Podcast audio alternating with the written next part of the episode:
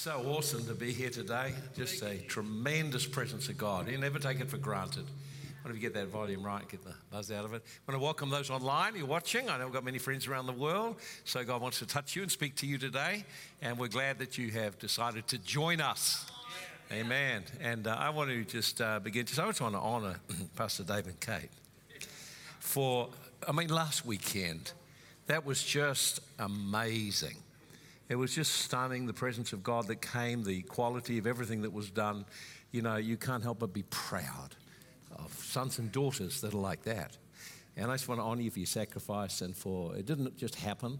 It happens because you brought many people together and you paid a price, and we see the fruit of it. And I just want to honor you and just appreciate you very much. I just love you very much. And I thank God for what He's done through you to carry on our legacy. Come on, let's give Him a clap and appreciate them. Amen. Come on. And uh, I was so touched by Miami and what Miami did. And uh, perhaps some of you may not realize she's uh, third generation in the house. That her parents were here were, before we arrived, Dot and Lynn Ward, and they have served with us faithfully. And Are you here today? Yeah, there they're over there, Dot and Lynn. Come on, let's give them a big clap. They've served faithfully over all these years. Through thick and thin, ups and downs, all the troubles and trials, and here you still are and still serving. We just love you and appreciate you very much. And uh, of course, Shine and Kathy, they've raised them, and uh, they're also uh, been in the house all these years, and they've served. They've walked through all our ups and downs and all our difficulties. To just honor. Come on, let's appreciate them properly. Amen. And then we see Miami, a third generation who will go to the nation and beyond. And that's how it should be. God is the God of generations. And uh, we should never think in terms of our own generation. You've always got to think in terms of what will be left behind you, the legacy you'll leave, and what you'll invest in the next generations. So, no matter what stage in our journey we are, we should be praying and doing something to help the next generations. Amen? Amen. We need to have multiple generations. Praise the Lord. Why don't you open the Bible with me? Why don't you have a look in uh, Matthew, book of Matthew? And uh, I was sort of saying, we've got lots of things to share. I wanted to share something.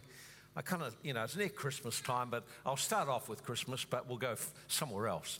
How about that? Uh, I want to speak a message today called Warrior King.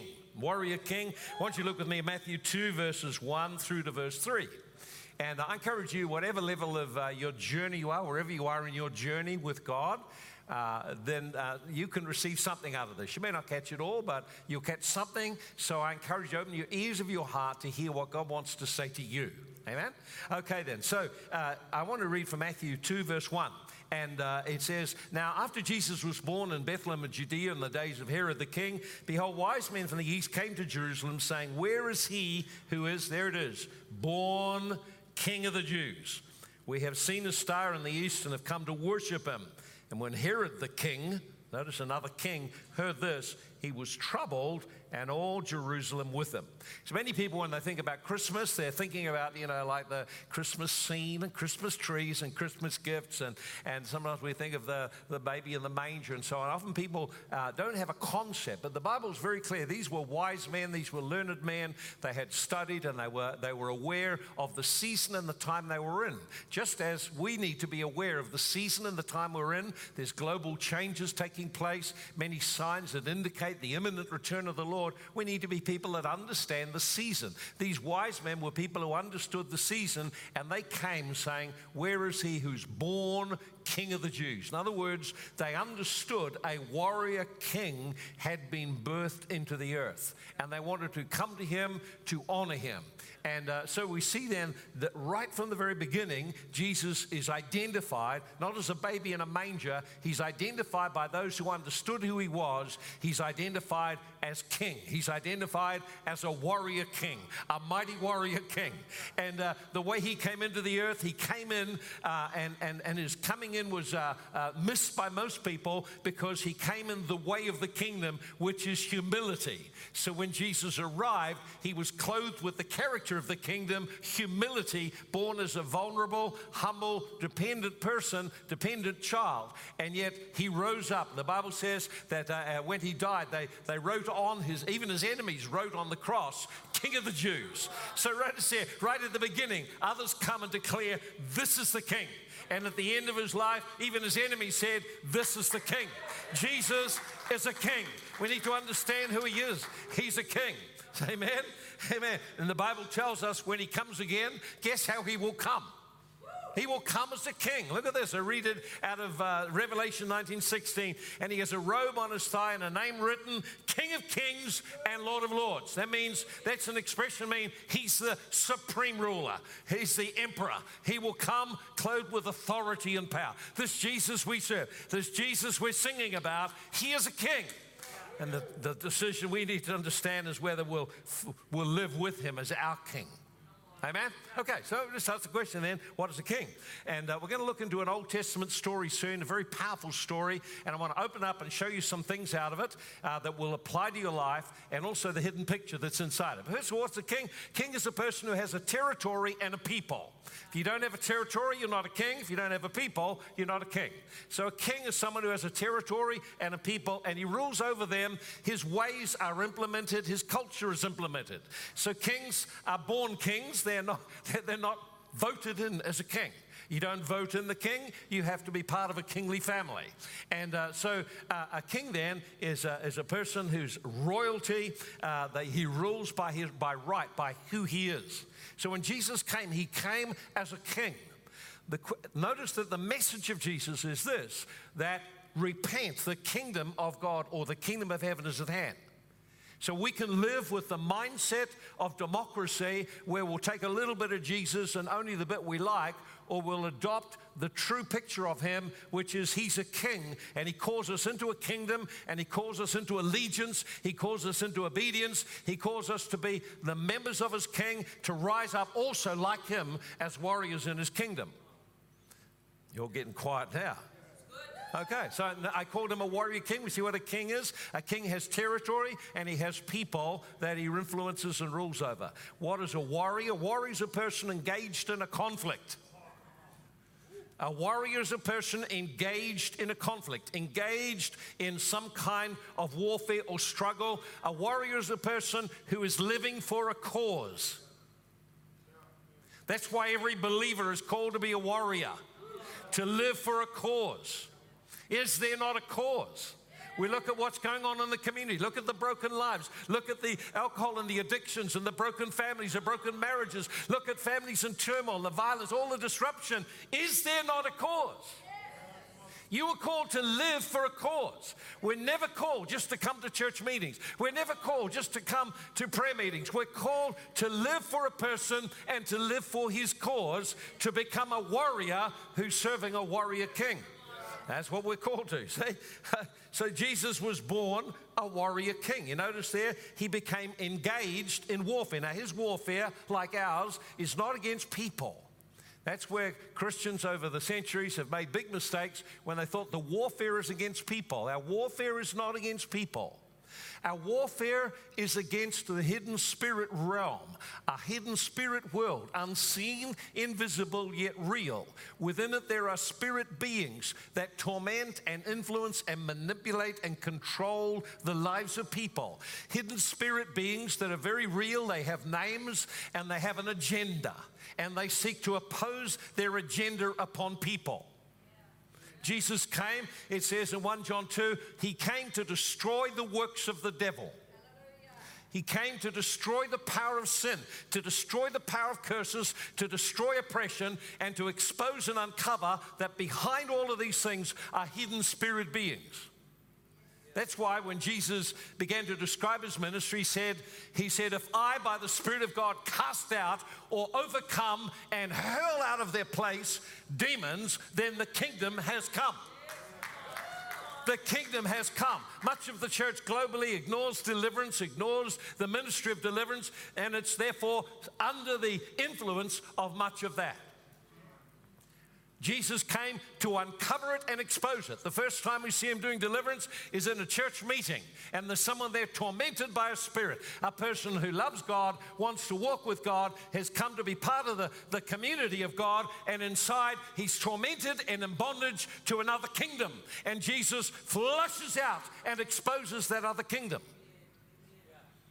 When I was in teaching, uh, uh, as a result of praying in the school, there surfaced among many people the hidden things that were in their lives. If you are praying for a revival, a move of God, one of the things you have to be aware is it's not all blessing. It's actually massive conflict and warfare where there's an exposure of what is really going on, of the spirit beings manipulating, controlling, and wrecking people's lives. You and I are called into a warfare. We're called to be warriors. We're called to serve a king who commissions us to be part of the answer, not part of the problem. Think about it. Notice there in that first couple of verses, it said, when, Where is he who's born king of the Jews? Immediately after it says, And Herod, the usurper king, was greatly troubled or agitated or in turmoil over the presence of another king. When you live in the reality of the kingdom of God, there is always clashes and disturbances take place. you can't avoid it. It's not a matter of being nice to everyone. See? So in, in, in Ephesians 6, it tells us that uh, in verse 12, we wrestle not against flesh and blood, but we wrestle against principalities and powers and wicked spirits in the spirit world. Therefore, put on the armor of God. Why would you put on the armor of God? Because if you don't, you'll get a hiding.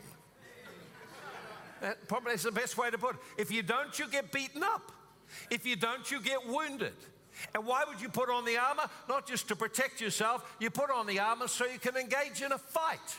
So, all through the book of Ephesians, it tells us from the beginning what Christ has done, all the blessings He's given us, the position He's given us, the goodness He's given to us, and then it tells you how to get your life ordered, and it ends up now put on the armor of God, and having done all, stand. In other words, don't be pushed around, don't be bullied. Don't be bullied by spirit beings. Don't be bullied by their influence. See, that's, that's, that's what the Bible is talking about. Sometimes we read the verses and it doesn't relate to where we live. But in fact, for many people, they're being bullied and pushed and pressed and harassed by tormenting spirits, and they haven't got a clue what it is. It's so many pastors are like that. I talked to a pastor recently. He said, I cannot believe the change in my life since you delivered me from evil spirits. My life is transformed. I had someone ring me the other day. He said, We come to your freedom retreat out of town. And he said, I cannot believe I lived all those years tormented by so many spirits, by rejection thoughts, by shame, by all kinds of things that were in my life. He said, After that one encounter with the Lord at that weekend, it is all gone. I'm a free person. This is the warfare we're called to. The issues that are going on in the world are not about the left and the right, they're about the kingdom of God and the kingdom of darkness. And the sooner you realize that, the better. Many, many Christians I find are absolutely clueless about that warfare, and therefore they have no idea how to respond. Come on. Okay, I want you to go with the Old Testament with me, and uh, because let me say this that God is always in every generation looking for warriors. There's never been a generation where God did not look for a man or a woman who would be a warrior to take up his cause to set people free. See, for some people, they think, well, you know, God's mean or demanding. Perhaps the church culture you've been in, or the, the church background you've had, or the way people have treated you. You had bad experiences, and people have been legalistic and harsh and condemning and judgmental. That has nothing to do with the kingdom of God. That is the enemies of the kingdom of God. That, those are the very people who become hostile to Jesus when he said, This is what the kingdom's like. And he loved people and healed people and set them free.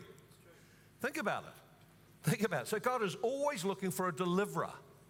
He's always looking for warriors who'll stand up and pay the price to become strong in the Lord and be a deliverer. He wants, in our generation, deliverers to arise.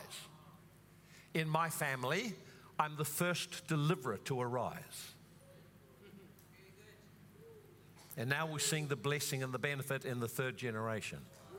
There has to be in every generation someone who will step up and take up the Lord's cause and be a deliverer first for their, for their family and then as an overflow to those around them. The only question is will you be such a person? Will you be a warrior? Will you take up the cause of Christ? Will you carry on the ministry that he began? Okay, so So, what does a deliverer do? A deliverer is able to uncover and expose and flush out of the open hidden spirits that are bringing people into bondage, set them free, pray for them to set them free. It's a privilege given to all believers. How about that? Okay, have a look in Judges chapter 6. Judges chapter 6. I'm just going to read sections out of it. I don't take through the whole story. I encourage you to look through the whole story. But I want to take sections, and I want to, out of the sections, just, uh, uh, uh, just explain four different things, four important things that are in this. And then we're going to see that every one of those uh, is, uh, happened in the life of Jesus. So, number one, we, let's have a look here. There's a need for a fresh encounter with God. Every person needs their own personal experience and encounter with God. You need to have encounters with God. And read it in Judges 6:11. Now the angel of the Lord came and sat under the terebinth tree or oak tree, which is an Ophrah, that belonged to Joash the Abiezrite, while his son Gideon threshed wheat in the winepress to hide it from the Midianites. And the angel of the Lord appeared to him and said, The Lord is with you, you mighty man of valor. That's a good verse, isn't it, eh? You know, to say it to yourself. Look in the mirror and say it. The Lord is with you, you mighty man of valor should say it into the mirror, James, every day. Look straight in there at that man in that mirror. Say that, the Lord is with you. You're a mighty man of valor. And he said, and Gideon said, well, he didn't come up with a very mighty man of valor response. Uh, his response, well, my Lord, if the Lord is with us, how come all these problems are happening? And he said, where are all the miracles, eh? Come on, tell me that. Where's the miracles? God's with us. Where's the miracles? In other words, he equated God being with us with miracles. Good thinking. Okay, and then he goes on. He said, Well, all the miracles our fathers told us about, didn't the Lord bring us up from Egypt? Now the Lord has forgotten us and delivered us from the hand of the Midianites. And the Lord turned to him and said, Now it's like, like the Lord's deaf. You know, you can say some stuff to the Lord, it's like he's deaf, doesn't hear a word. Not interested in that. That, that big speech he makes is just, God carries on like it never happened. He said, The Lord turned to him, Go in this might of yours, and you'll save Israel from the hand of the Midianites. Have I not sent you? How about that? It's like he ignored him altogether. You know, you know, when people come up with an excuse why they can't do something, you should probably just ignore it altogether. Obviously, God ignores it altogether. Keep focused on what they can do. How about that? So notice here, every person needs an encounter with God because encounters with God have an impact in your life. That's why you need them. If you don't understand why you need them, you won't enter into our fasting and prayer season in, in January because you won't understand why it's important or why we do this. We'll get on to some more on that another time. So, encounter is a personal experience, a face to face encounter or experience with God. So we meet and experience personally. So encounter is something you've personally experienced. It's not something you heard about. It's not someone in the, in the pulpit saying, "Well, God spoke to me, did this and this." That's someone else's experience. You need your own. You need your own experience of God. If we seek Him, if we draw near to Him, He will draw near to us. So we need an encounter with the Spirit and the power of God. When our heart is touched, our, our, there's tears, we feel impacted by God, and God begins to speak to us because things with God, encounters with God will affect you. Encounters with God will affect you. How does it impact you? There's a number of ways that encounters with God impact you. And, and, and, look, and you see it in this encounter here. Number one, there's a new impartation of life into you. When you have an encounter with God, life comes into you. When I come here to a meeting and they get into worshiping, I hardly want to stop. I am feeling the presence of God and the life flowing into me. I can't stop singing the song for days afterwards. well, better than singing one of those jingle bell things, you know, they get into your head, you know. Mess with your head. I'd rather have holy, holy, holy is the Lord. Wake up with that in my head. Yeah, much better, isn't it? See, so our spirit gets energized and comes alive when you have an experience with God. See? Uh, number two, uh, there's a new awareness that God is with you. When you have an encounter with God, you become aware God is with you. Notice what the Lord said the Lord is with you. Now, one of the big problems people have is they feel they're alone. I'm on my own. God is there. I'm down here. He's got the freedom. I got all the problems. So we get used to living in rejection like an orphan, like I'm on my own. God, an encounter with God, suddenly become aware God is with me. This morning, I meet with Him. God is with me. It puts something into you. You're not alone. You're not alone. You're not an orphan. That's why they call Jesus Emmanuel, God with us. You got Jesus in your life, God is with you. Think about it. Second, the, the, third thing that happens is there's, uh, there's a new awareness of your identity. There's a new awareness of who your true identity is. The, the world pressures you and tries to conform you to become something. Daniel's friends, they gave him all new names to try and make him into the image of their God. The world around you will push you down. You're loser. You can't do this. You're no good. You can't do that. All that kind of stuff. Constant, in subtle, different ways, the message not good enough comes through. This happens for all of us. See? So you notice here, he says, The Lord is with you, you mighty man of valor. Now, you see, encounters with God, one purpose of them is to establish your identity, who you are. The name Gideon, by chance, means warrior. Warrior, the one who cuts down the enemy. So his name is warrior, but he's certainly not living like it. He's living fearful, he's living scary, he's hiding away from the enemy, he's intimidated, but he's pondering. I, I really wonder where God is in all this. Is there's like a he's in trouble and in bondage, and but there's a longing for God. Is that what you are today? Perhaps you've got that longing too for God. There's something I'm longing for. Uh, there can't be settling for what I have. See? And that was him. And God says, Gideon, warrior, one who cuts down the enemy. You're a mighty man. That means you're a champion or a warrior. When God says you're a warrior, you're a warrior. When God looks in you, he sees a champion. He sees his son in you, and he says, You've got what it takes to do life. Now, the devil will tell you you haven't got what it takes. It's all too big. It's all impossible. Listen, everything with God is impossible. Then it's very difficult. Then it's done, and you're the champion. Listen, God wants to raise you up. Whatever you're facing, that's something that God wants you to rise up and become the warrior champion that defeats it. And it's different for every one of us. Most of our battles are not seen by anyone, they're just fought in private against temptation and intimidation and sin. sin. No, he says You're a mighty man of valor. That means strength or military capacity or force. So the thing is that when people see you, they see how you are or they know you by your background. Oh, yeah, yeah, yeah, yeah, yeah, I know him. Yeah, yeah, yeah. Not much good. But they don't realize that a person who gets filled with the Spirit of God, who allows Christ to become the leader in their life, can change on the inside. So don't put people into a box. They're only one day of it, just one decision away from emerging as a warrior. They're only one battle away from it.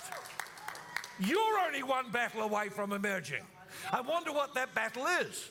So people will label you, and the devil will label you according to your past and your failures. God looks ahead and sees your destiny, your purpose, and then he can say to you, Warrior, mighty warrior. See, other people look and say, Oh, what?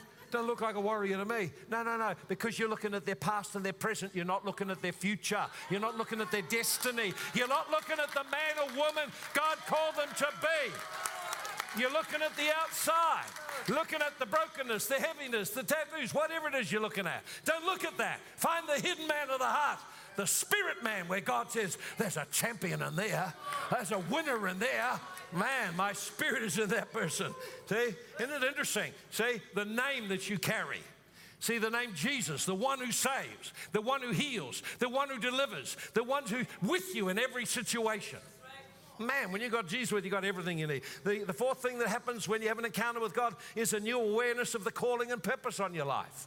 A lot of people are drifting because they've got no purpose. That is what he said. The Lord turned to him.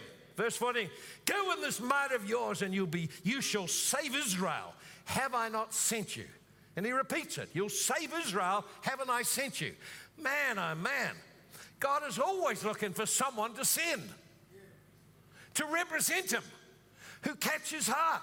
That's why you need the encounter to catch his heart. Isaiah caught the heart of God, had the encounter with God, realized he's unclean and got his life cleaned up, and immediately what did he hear? Who will we send? We need to send someone. Who can we send? Count me in. But notice the encounter and the cleanup came before the commissioning. It's always a pattern that God works. See, we all want to go for it, and we haven't got our life cleaned up too much. How about that? Notice, you shall save. God, God never does anything without a person to work through. Many people got a wrong concept. They think that God just do whatever He wants. No, He's not doing anything. He doesn't really care about us. That's not how it works. God has, has chosen to limit Himself to work through people. He needs people to work through. Why is that? Because He authorized earth for man. And if he's authorized earth to be the place of man's dominion, he won't step in and take the dominion. He'll work through people. He will always work. That's why in every generation he's looked for people. Now we're looking for great people, great end time people. See? And notice there, he, where, where, have I not sent you? So God, so God calls us and then He sends us. So you, are either living like a like I'm an accident of nature. I'm just happened to be here, you know. Hastings. I'm not here by an accident. I came here because God sent me. I'm doing this because God sent me. When God sends someone, He will stand behind them and make them succeed.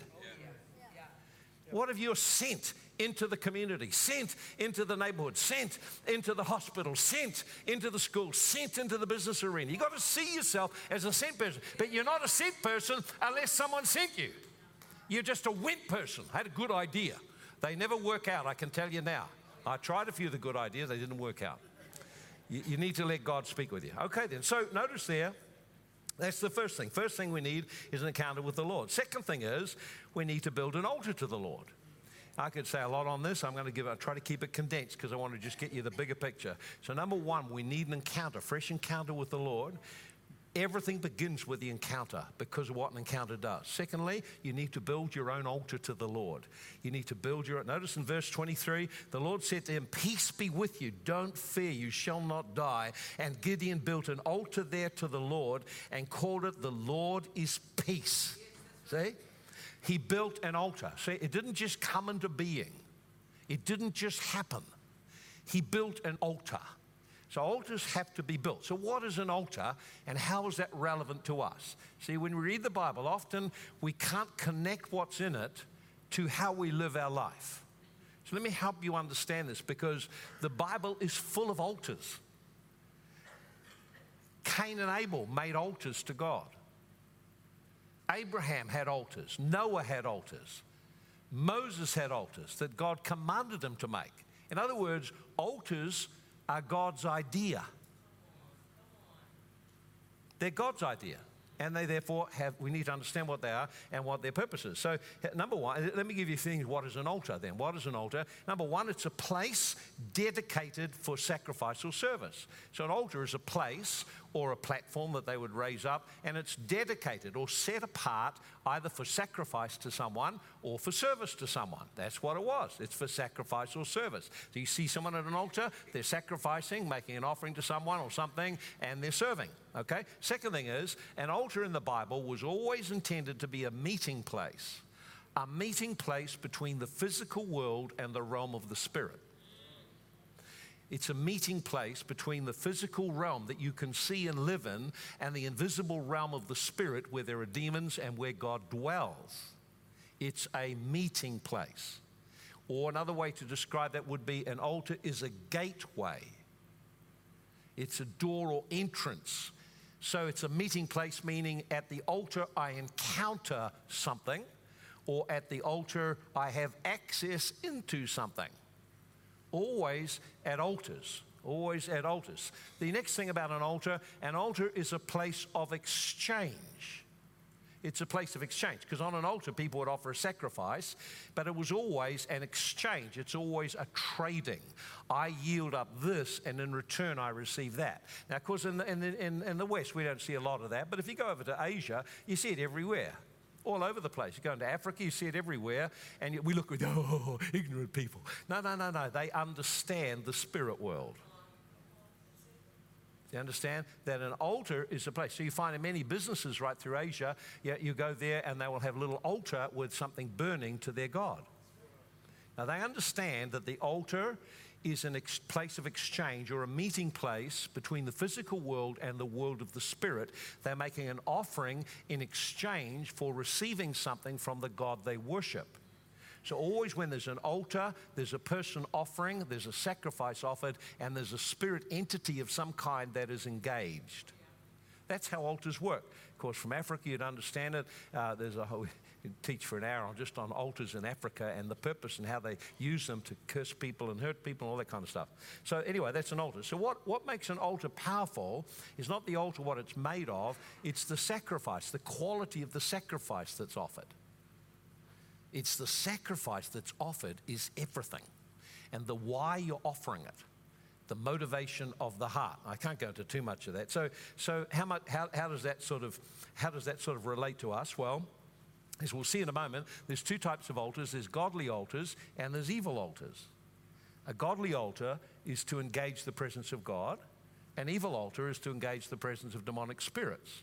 Now, you can be worshiping at the altar of God and engaging God and the blessings and the benefits and the flow of life, or you can be worshiping at an evil altar and engaging demonic spirits and accessing the bondage and the dominion that they bring. That's your choice.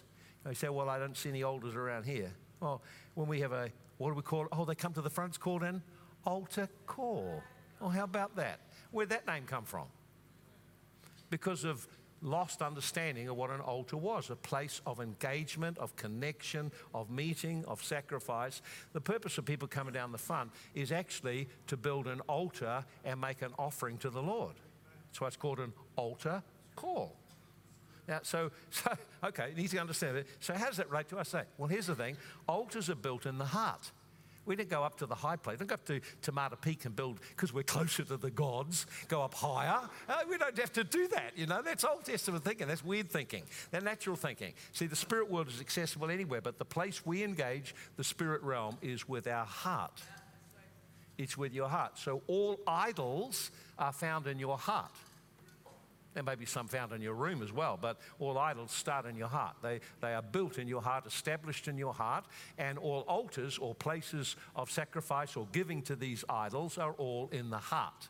That's why God is interested in your heart. Out of your heart flow every issue of your life. If there are idols in your heart, then it will affect what spirit realm you engage with on a consistent basis.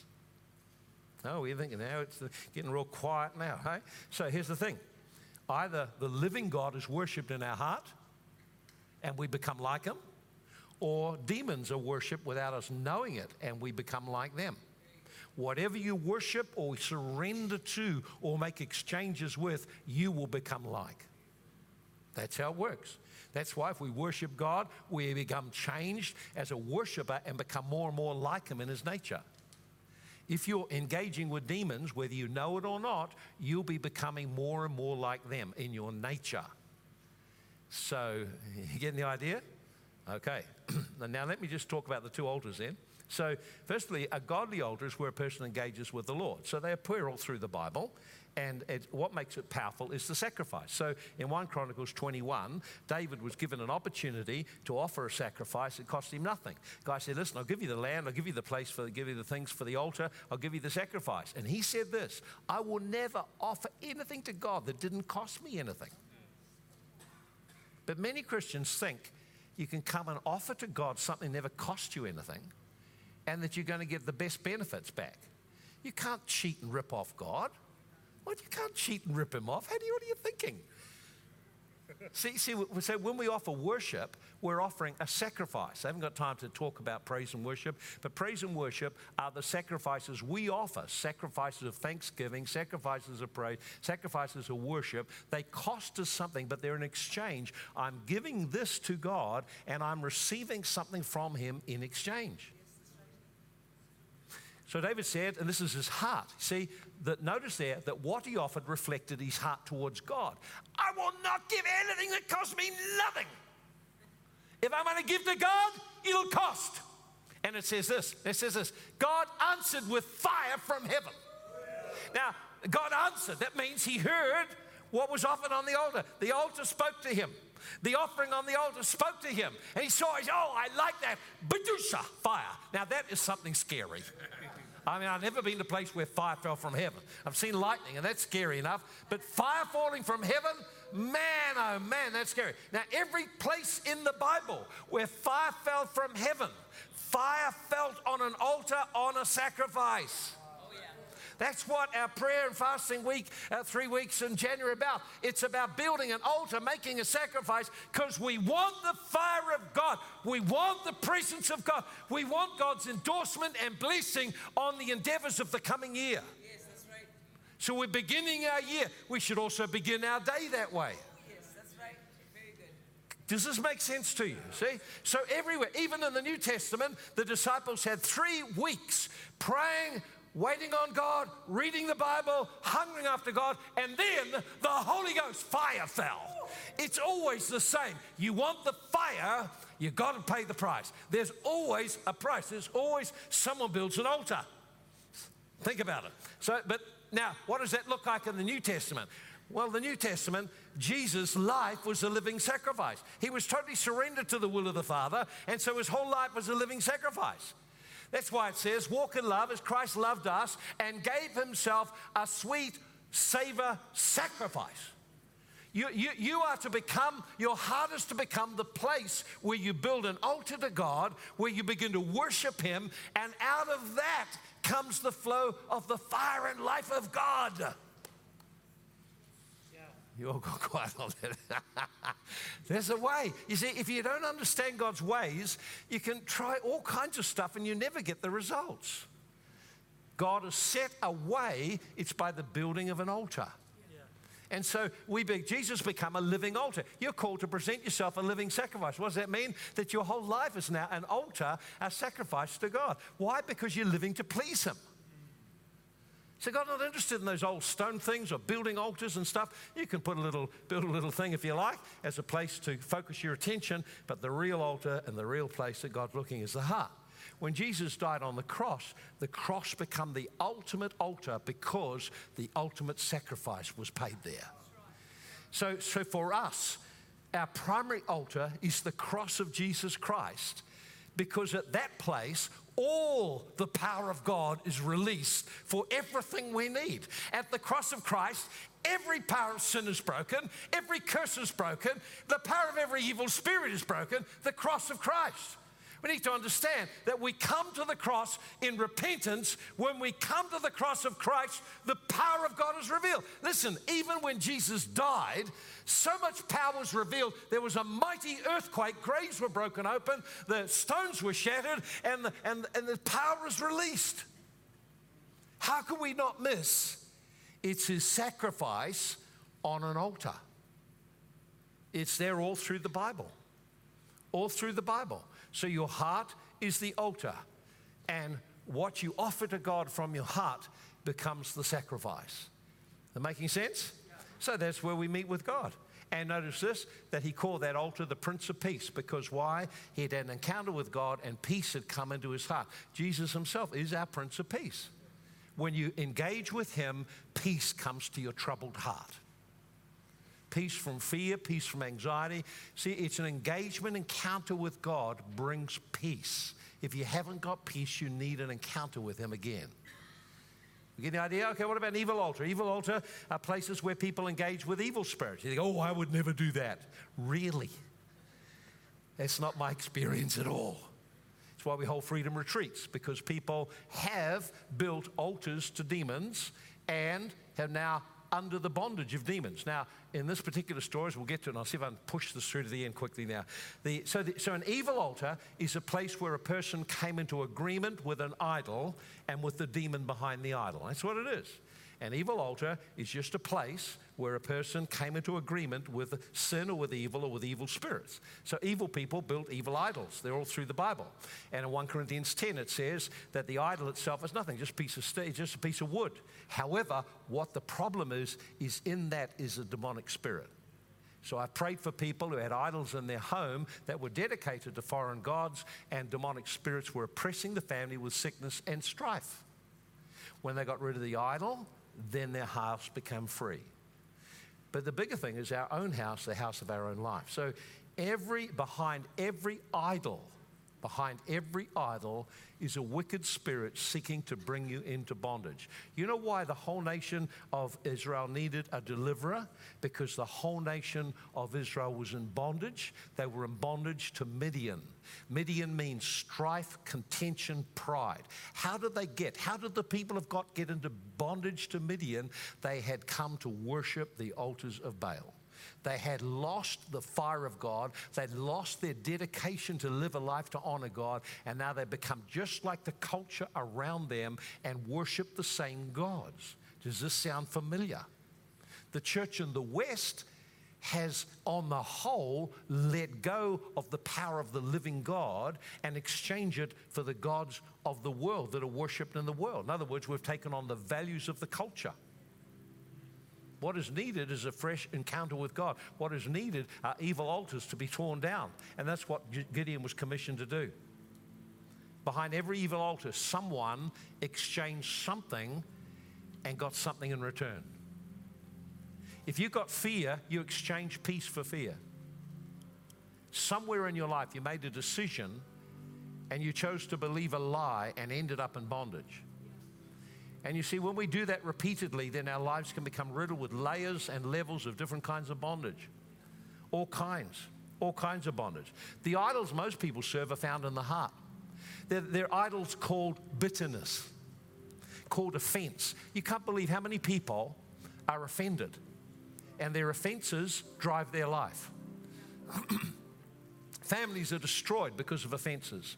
What's going on here? Oh, someone has got an altar in the heart, and behind it is an idol called offense. And they're worshiping it. What does that mean? They're yielding to it. They're exchanging their freedom to hold on to the anger. Someone hurt me. For other people, the idol they're serving in their heart is fear.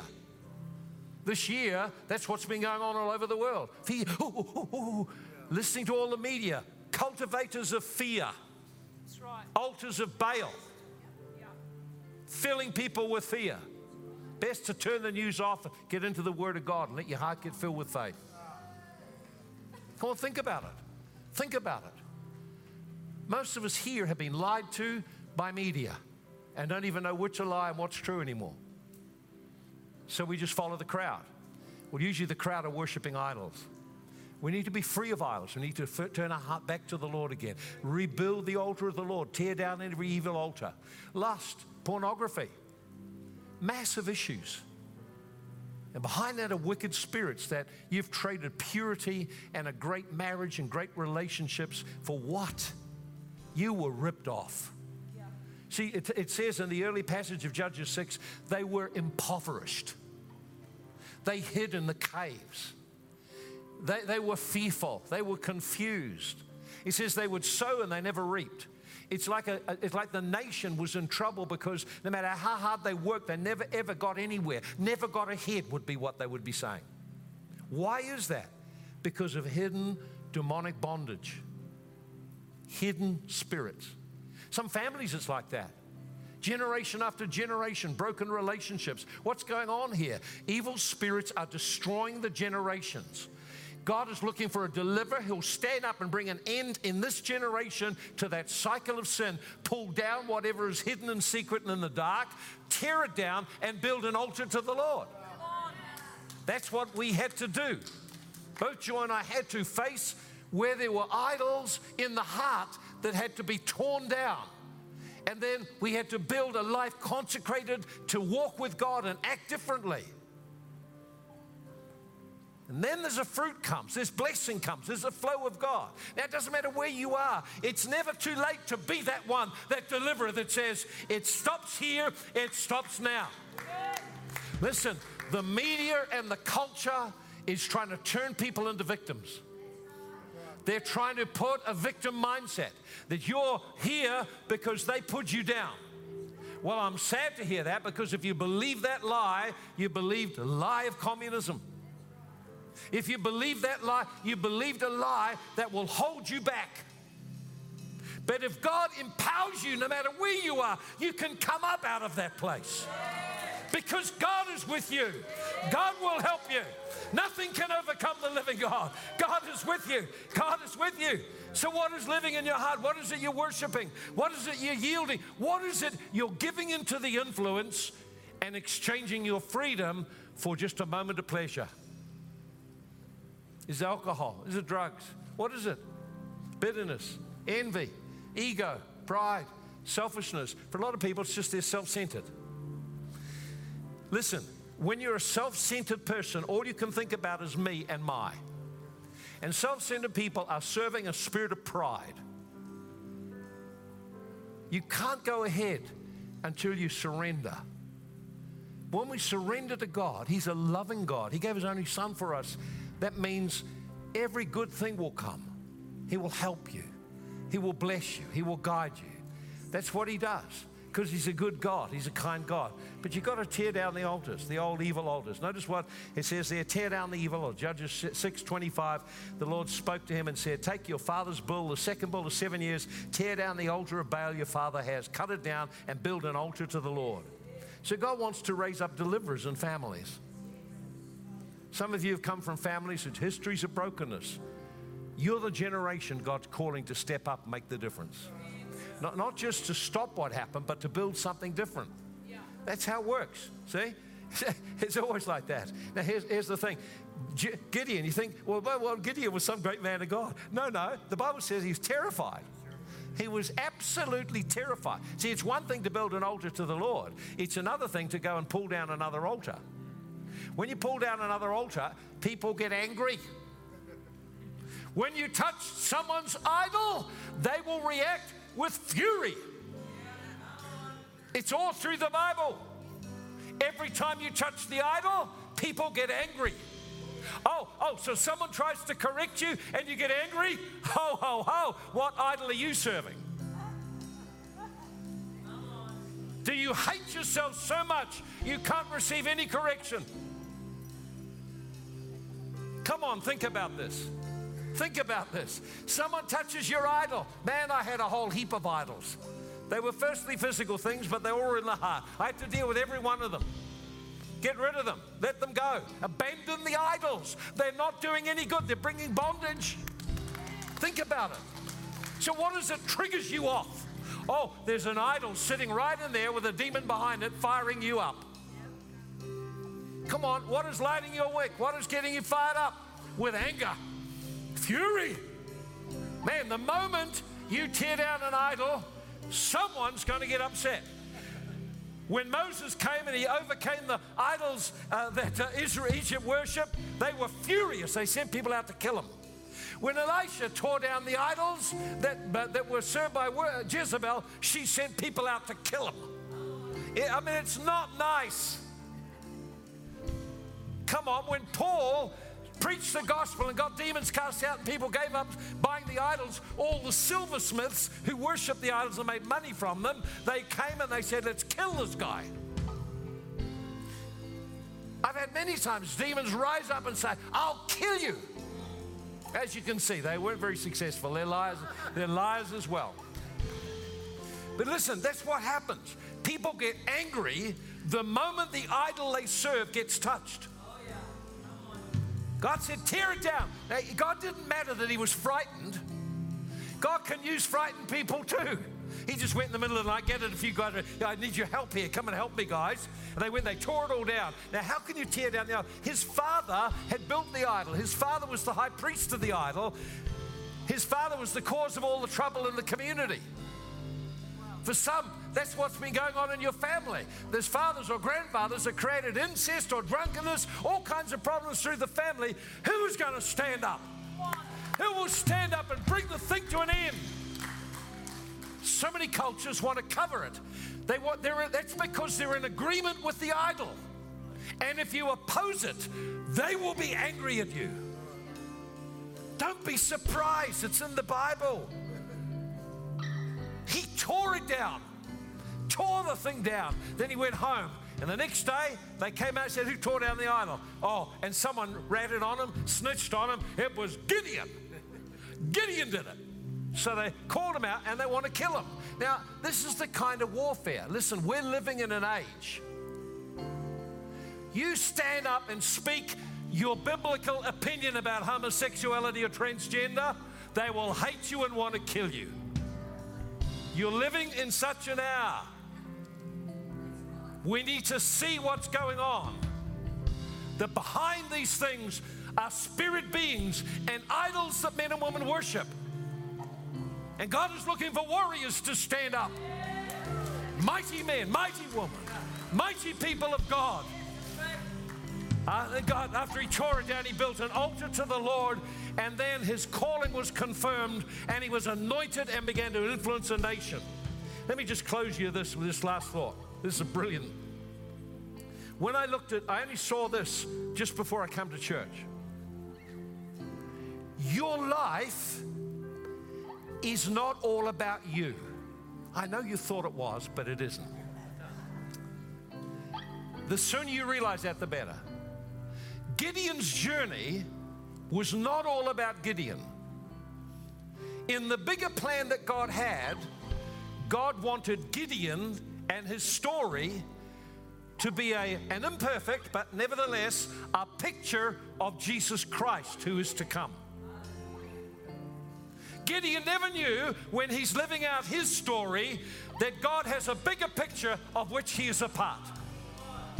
When you're living out your story, you may not realize you're part of a much bigger picture. Let me just show it and then we'll finish. I want to have an altar call. Here's the bigger picture. When I saw it, I thought, oh, that's amazing. Remember what Gideon's name was?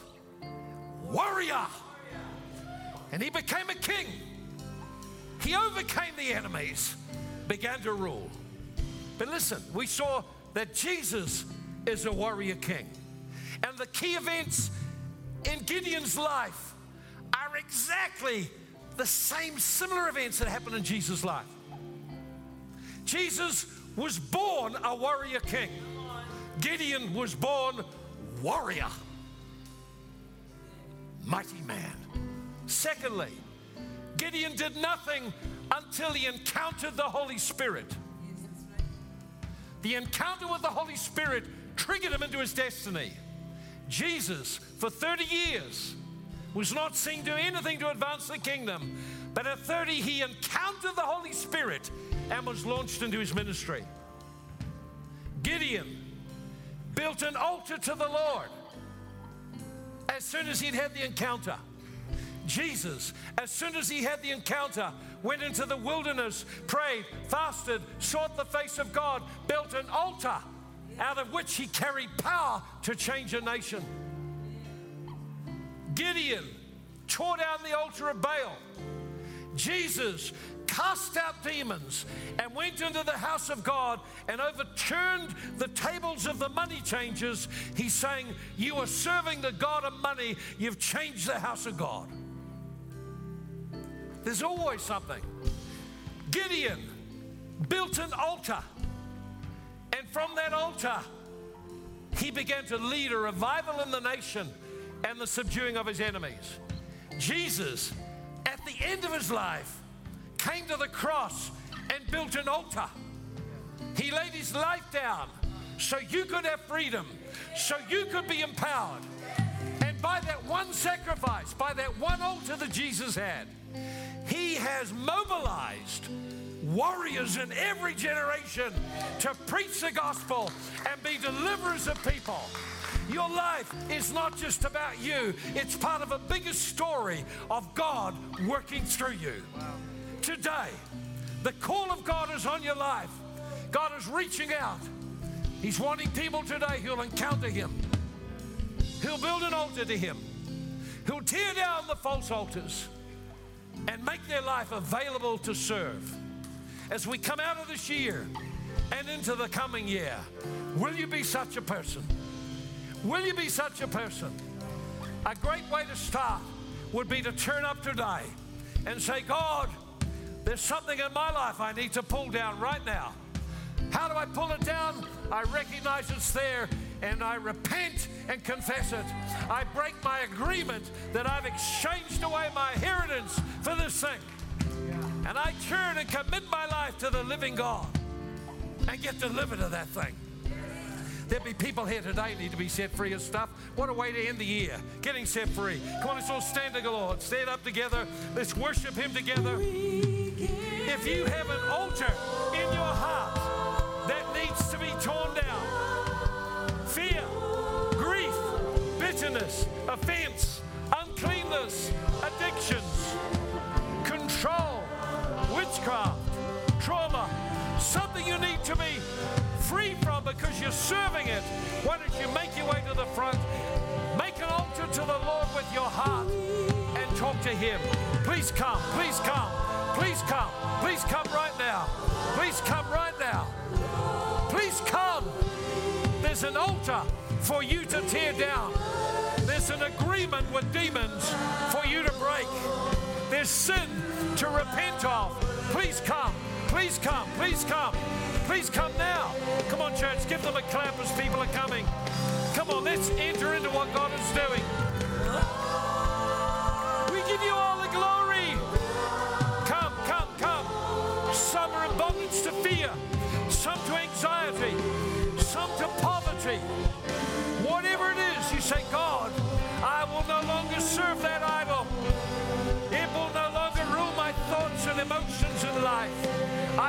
To the cross.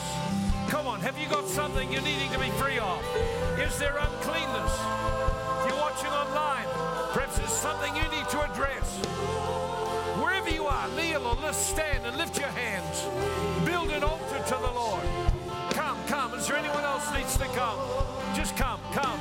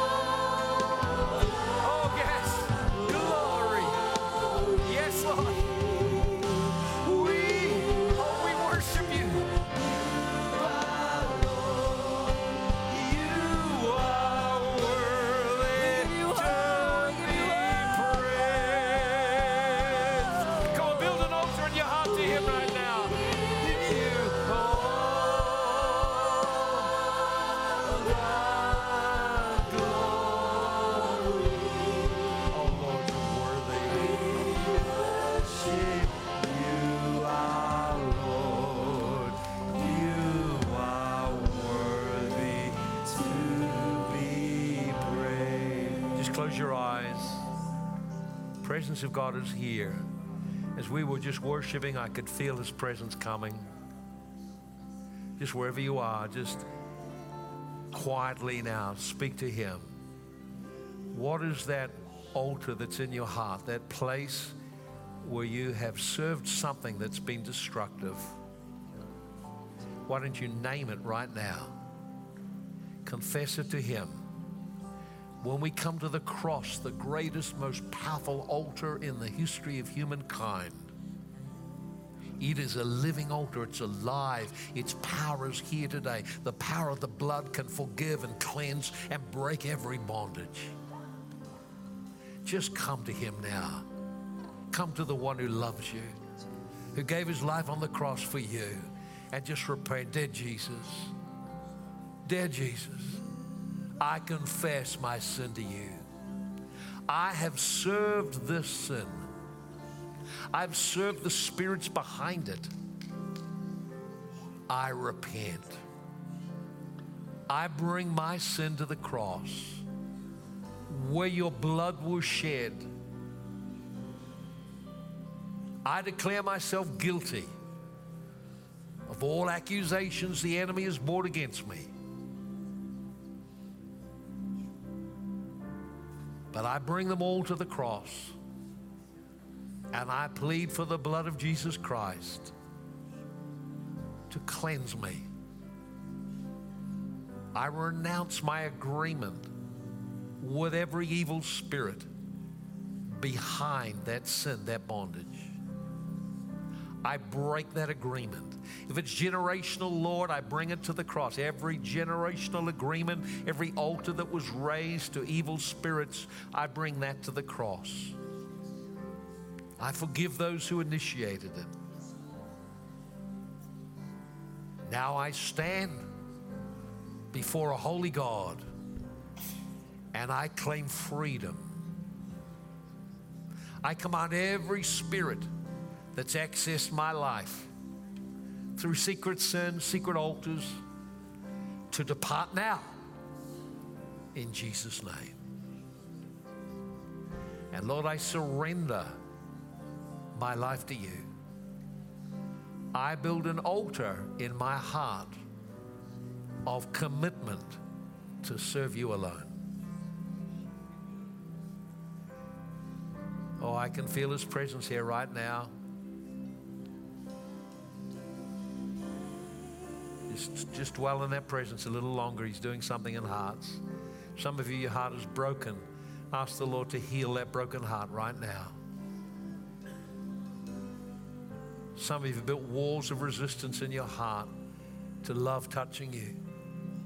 Just break that resistance now, just in Jesus' name. Every vow to save myself and protect my heart, I renounce it and break my agreement with it and let it go. Let's build an altar to the Lord. Let's flow back into that song. I want you to lift your hands. We're going to sing that song strongly. We're going to build an altar in this house to the Lord in Ascend Global Church, in our personal lives. We commit today, Lord, to your cause, to your kingdom. We commit to you.